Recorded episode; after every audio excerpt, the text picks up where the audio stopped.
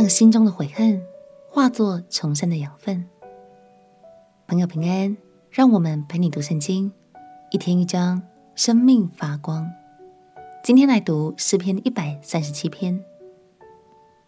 很久很久以前，有一群以色列人来到了巴比伦的河畔，虽然眼前的风景优美，但他们心中却索然无味，因为他们知道一个更美的地方，就是他们的故乡耶路撒冷。这是一首悲伤的诗，也被称作巴比伦被掳之歌。诗人亲身经历在巴比伦的生活，虽然以色列人遭遇使他的心中充满悔恨，却也激发了他永不屈服的忠诚与傲气。让我们一起来读诗篇137篇。诗篇第137篇。我们曾在巴比伦的河边坐下，一追想锡安就哭了。我们把琴挂在那里的柳树上，因为在那里掳掠我们的要我们唱歌，抢夺我们的要我们作乐，说给我们唱一首锡安歌吧。我们怎能在外邦唱耶和华的歌呢？耶路撒冷啊，我若忘记你，情愿我的右手忘记技巧。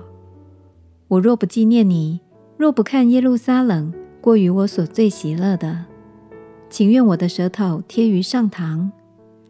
耶路撒冷遭难的日子，以东人说拆毁拆毁，直拆到根基。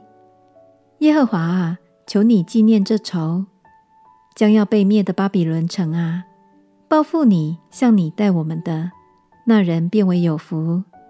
拿你的婴孩摔在磐石上的，那人变为有福。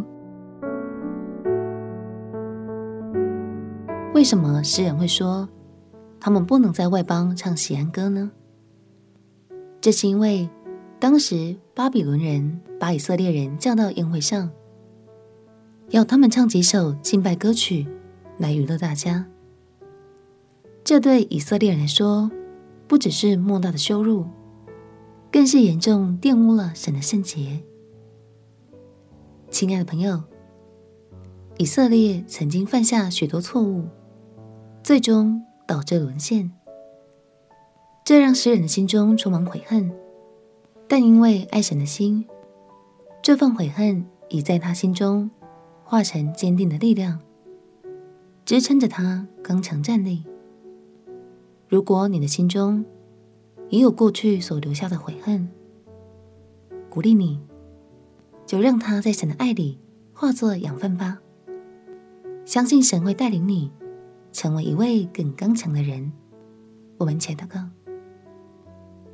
亲爱的耶稣，求你帮助我将过去的悔恨化作成长的养分，活出更美好的生命。祷告奉耶稣基督的圣名祈求，阿们。祝福你的生命被神的话语浇灌，变得更勇敢。陪你读圣经，我们明天见。耶稣爱你，我也爱你。